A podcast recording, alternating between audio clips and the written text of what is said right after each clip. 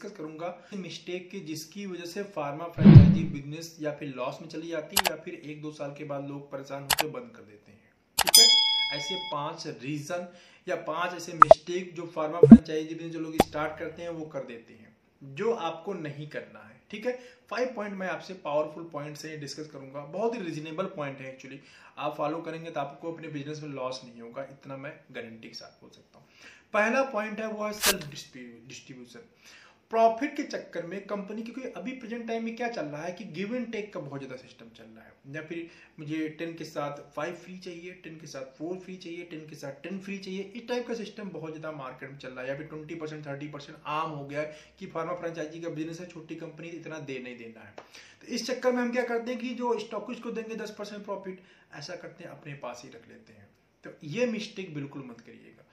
आप pharma franchise business लिए हैं आपका काम है एज ए एम आर काम करना, कम मार्केट में जाके वहाँ से बिज़नेस जनरेट करना। आपका काम डिस्ट्रीब्यूशन का नहीं है। तो डिस्ट्रीब्यूशन में काम मत करिए। अगर आपने किया तो आप लॉस झेलोगे। आपका दिमाग पूरा डिस्ट्रीब्यूशन में माल सप्लाई करने पेमेंट डालने में चला जाएगा एमआर का काम फिर आप नहीं कर पाओगे। पहला बड़ा मिस्टेक दूसरा mistake focus on the quality not on the marketing लोग क्या करते हैं? अभी आपको फार्मा फ्रेंचाइजी बिज़नेस स्टार्ट करना है। कौन सबसे अच्छा कंपनी है जो सबसे बढ़िया माल बना के देगी। प्रोडक्ट क्वालिटी एवन की होगी एकदम। मस्त क्वालिटी का प्रोडक्ट बनवाएँगे। डॉक्टर बोलेगा, वाह, आपका ब्रांड बहुत ज़बरदस्त है। ठीक है, ऐसी थिंकिंग तब आती है जब हम कंपनी लेने की सोच रहे होते जब फार्मा फ्रेंचाइजी बिज़नेस करने की स्टार्ट करो। उसी चक्कर में हम दिन रात दिन रात एक एक हफ़्ते दस दिन पंद्रह पंद्रह दिन पूरे पूरे महीने निकालते हैं ब्रांड डिसाइड करने में और कंपनी डिसाइड करने में किस कंपनी का ब्रांड अच्छा है, किस कंपनी का क्या है। आपके हाथ में ना मार्केटिंग है। प्रोडक्शन आपके हाथ में नहीं है तो प्रोडक्शन के ऊपर फालतू दिमाग मत दीजिए, ठीक है? प्रोडक्शन एक बार कंपनी, एक हफ़्ते के अंदर कंपनी डिसाइड कर लीजिए किस कंपनी से माल लेना है। प्रोडक्ट की पैकिंग ठीक है, देखने में अच्छा लग रहा है, प्रोडक्ट की फिनिशिंग ठीक है, बस दैट्स इनफ इतना ही ठीक है मार्केट में बेचने के लिए। अभी आपके जो मार्केटिंग वाले स्किल्स है ना, वो बिज़नेस जनरेट करके देंगे, ये क्वालिटी और आप यार, किसी अच्छी कंपनी से हम लोग जाते हैं तो डॉक्टर बोल देता है कि आपके में रिज़ल्ट नहीं आ रहा ब्रांड में जो है। तो आप फ्रेंचाइजी लेके जा रहे हो, विश्वास कर रहे हो डॉक्टर बोलेगा, अरे वाह, बड़ा अच्छा। इससे कोई फ़र्क नहीं पड़ता, ये कुछ खास फ़र्क नहीं पड़ता, ठीक है? सबकी क्वालिटी ऑलमोस्ट ठीक होती है। थोड़ा सा आप खुद से देख लो अपियरेंस वगैरह कैसे सब कुछ ठीक है, बस। उसके बाद पूरा फोकस ना मार्केटिंग स्ट्रेटेजी के ऊपर लगाओ कि यार बिज़नेस जनरेट कैसे होगा, ठीक है? इसके ऊपर पूरा का पूरा टाइम स्पेंड करना है। क्वालिटी के ऊपर ज़्यादा टाइम स्पेंड नहीं करना है। तो दूसरा मिस्टेक है जो लोग बहुत ज़्यादा सर्च करते रहते हैं, पूरा टाइम उसी में वेस्ट कर देते हैं। तीसरा है बजटिंग ना करना। लोग क्या करते हैं इमोशंस में आके पैसा इन्वेस्ट करते हैं। डॉक्टर से गए, बातचीत किए बातचीत में बड़ा अच्छा लगा, व्यवहार ही लगा इन्वेस्टमेंट कर दिया। अभी इन्वेस्टमेंट कर दिया थोड़ा थोड़ा बिज़नेस आया, एक दो महीने आया, तीन महीने बिज़नेस आया। अभी इन्वेस्टमेंट हमने टेन थाउज़ेंड रुपीज़ किया था, हमें चाहिए तो फिफ्टी थाउज़ेंड या वन लाख रुपीज़ का बिज़नेस आया कितने का? थ्री थाउज़ेंड रुपीज़ का बिज़नेस फोर थाउज़ेंड रुपीज़ का बार बार जाके बोल रहे हैं, सर इंक्रीज कर दिए बिज़नेस बिज़नेस इंक्रीज ही नहीं हो रहा। इमोशंस में अगर इन्वेस्टमेंट किया ना, या अच्छी बातचीत करने की वजह से इन्वेस्टमेंट किया ना, वो डूबेगा पक्का। पक्का डूबेगा बता रहा हूँ, और आर आएगा ही नहीं। कभी भी कस्टमर के ऊपर इन्वेस्टमेंट करने से पहले एक तो उसके साथ बॉन्डिंग अच्छी होनी चाहिए। रिलेशन अच्छा नहीं हुआ ना तो रिलेशन पक्का बता रहा हूँ, आपका पैसा लेके जाएगा, डूबेगा। अगर अच्छी बातों में इमोशंस में जाके इन्वेस्टमेंट जाके कर दिया। पहले अच्छी बातचीत करके फ़ील्ड में मार्केट में थोड़ा सर्वे करके पता कर लो कि ये कस्टमर जो है किस नेचर का है। क्या इसके ऊपर इन्वेस्टमेंट करना वर्थ है या नहीं? मार्केट से जाके पता करो। या फिर मार्केट से पता नहीं चल रहा है स्मॉल इन्वेस्टमेंट करो। स्मॉल इन्वेस्टमेंट बोलो कस्टमर को कि, सर, ऐसा है कि कंपनी एडवांस में करती नहीं, आपके ट्रस्ट के लिए मैं छोटा अमाउंट करवा दे रही आप टू थाउज़ेंड रुपीज़ का मुझे बिज़नेस दे दीजिए तो कुछ मैं इन्वेस्टमेंट थोड़ा सा कर देता हूँ, सर, आपका। अगर सही टाइम पे टाइमली चीज़ें होंगी तो आप कंटिन्यू करेंगे हम। नहीं होगी तो सर, मैं आपसे बोलूँगा ही नहीं। फेथ में लीजिए फेथ में लेने के बाद बिज़नेस लीजिए इन्वेस्टमेंट करिए स्मॉल सा इन्वेस्टमेंट करके देखिए। फ्रूटफुल रहता है, सही रहता है तो आगे रिलेशन कंटिन्यू अदर वहीं पे ब्रेक ठीक है? बहुत सारे लोग मिस्टेक कर देते हैं इमोशंस में आके जाके इन्वेस्टमेंट कराते हैं और पूरा पैसा बजट वहीं पे जाके फंसाते हैं। इसी दूसरा पहला बजटिंग ना करना। बजटिंग खैर मैंने आपको बता दिया। नहीं बजटिंग नहीं होता यार। बजटिंग का ये पार्ट था तो इमोशन जाके इन्वेस्टमेंट करते हैं। ठीक है मैंने पॉइंट सारे लिखे हुए ताकि कोई बोलने ना पाऊँ। पाँच थे वैसे फिर भी। तो बजटिंग ना करना। अभी इन्वेस्टमेंट तो मैंने बता दिया कब करना है लेकिन इन्वेस्टमेंट कितना करना है ये पता नहीं। देखो मंथ का जो भी टर्नओवर आप अभी स्टार्टिंग में न्यू है तो आप डिसाइड कर लो कि चलो यार, हर महीने में फाइव थाउज़ेंड रुपीज़ मार्केट के अंदर इन्वेस्टमेंट करूँ। बस स्मॉल इन्वेस्टमेंट नहीं, पचास हज़ार सोच रहे पाँच हज़ार बहुत ज़्यादा है। अगर फाइव थाउज़ेंड रुपीज़ आप मार्केटिंग आप लेके आ रहे हैं ना, आप कंपनी लॉन्च कर रहे हैं ना five thousand rupees six month तक इन्वेस्टमेंट करते हैं ना डॉक्टर के ऊपर बहुत बड़ा इन्वेस्टमेंट है, मैं आपको बताऊँ। अगर आपको कम लग रहा हो तो बहुत इनफ है काम करने के लिए शुरुआत के लिए। शुरुआत में ना इन्वेस्ट करना नहीं है, शुरुआत में ब्रांडिंग करनी होती है। अपना रिलेशन बनाना। बताना होता है, मैं इस कंपनी से हूँ, सर, मुझे जान लो, तब आप ब्रांड लिखोगे। ठीक है? तो थोड़ा पेशेंस रखो। अचानक से बूम नहीं करना है बिज़नेस धीरे धीरे स्ट्रेट ग्रो जे करो बनाना है। समझ रहे जे कर्व बनाना, सीधी स्ट्रेट लाइन नहीं खींचनी है आपको बिज़नेस ग्रोथ में। ध्यान रखो जे कर्व को साथ जाना है।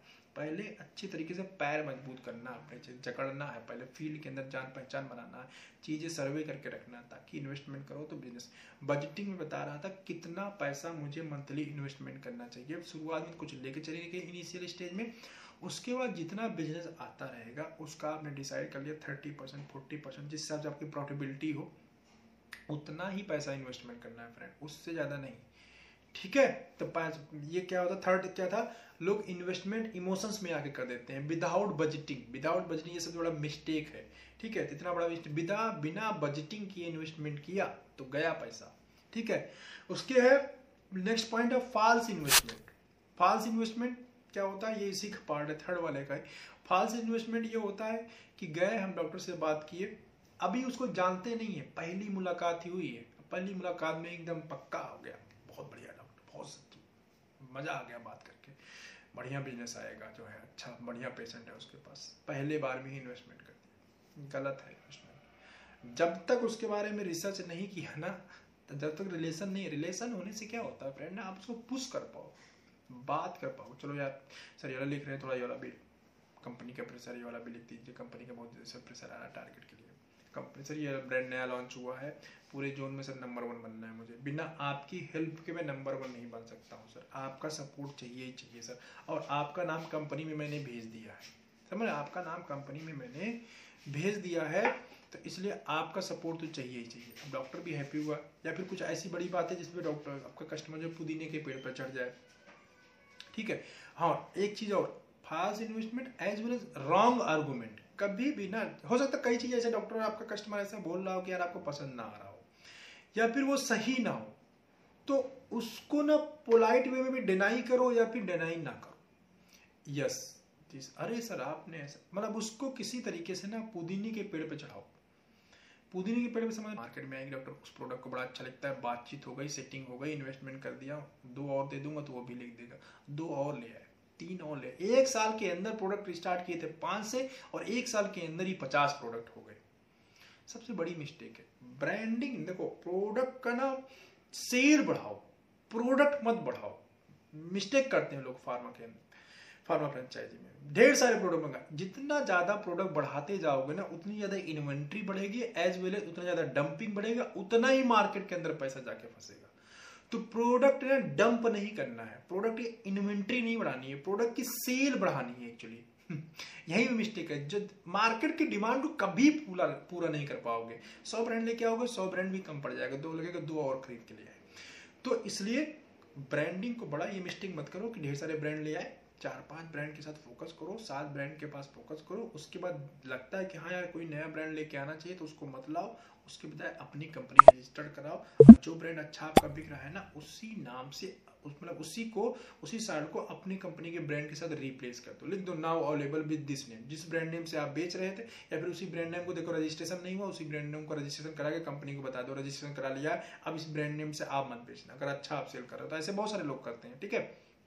ऐसा कर सकते हो, या फिर अपना दूसरा ब्रांड नेम से कंपनी बनाया और उस ब्रांड को स्लोली स्लोली रिप्लेस कर दिया। क्योंकि आपने ही मार्केट डेवलप किया है मार्केट बड़ा है, आपने डेवलप किया तो आप रिप्लेस कर सकते हो राइट तो एक ब्रांड आपने हिट कर लिया ना, अपनी खुद की रजिस्टर्ड कंपनी की तो एक ब्रांड के दम पे ना आप पूरी कंपनी को रन कर जाओगे फ्रेंड अंडरस्टैंड एक ब्रांड किसी भी कंपनी के ना, किसी भी पर्टिकुलर डिवीज़न का एक ब्रांड से ही पूरे डिवीज़न का खर्चा निकल जाता है। समझ इन्वेस्टमेंट है प्रॉफिटेबिलिटी है सैलरी है एक्सपेंस है सब कुछ सिर्फ़ एक ब्रांड से निकल जाता है। अगर आपने वो एक ब्रांड डेवलप कर लिया ना, वो डेवलप करने के बाद अपनी कंपनी के ब्रांड से अगर रिप्लेस कर दिया तो आपकी कंपनी का पूरा खर्चा निकाल देगा। और दो तीन ब्रांड ऐसे डेवलप कर लिए तो कंपनी वेल स्ट्रक्चर कंपनी आप बहुत जल्दी स्टार्ट कर पाएँगे। ठीक है?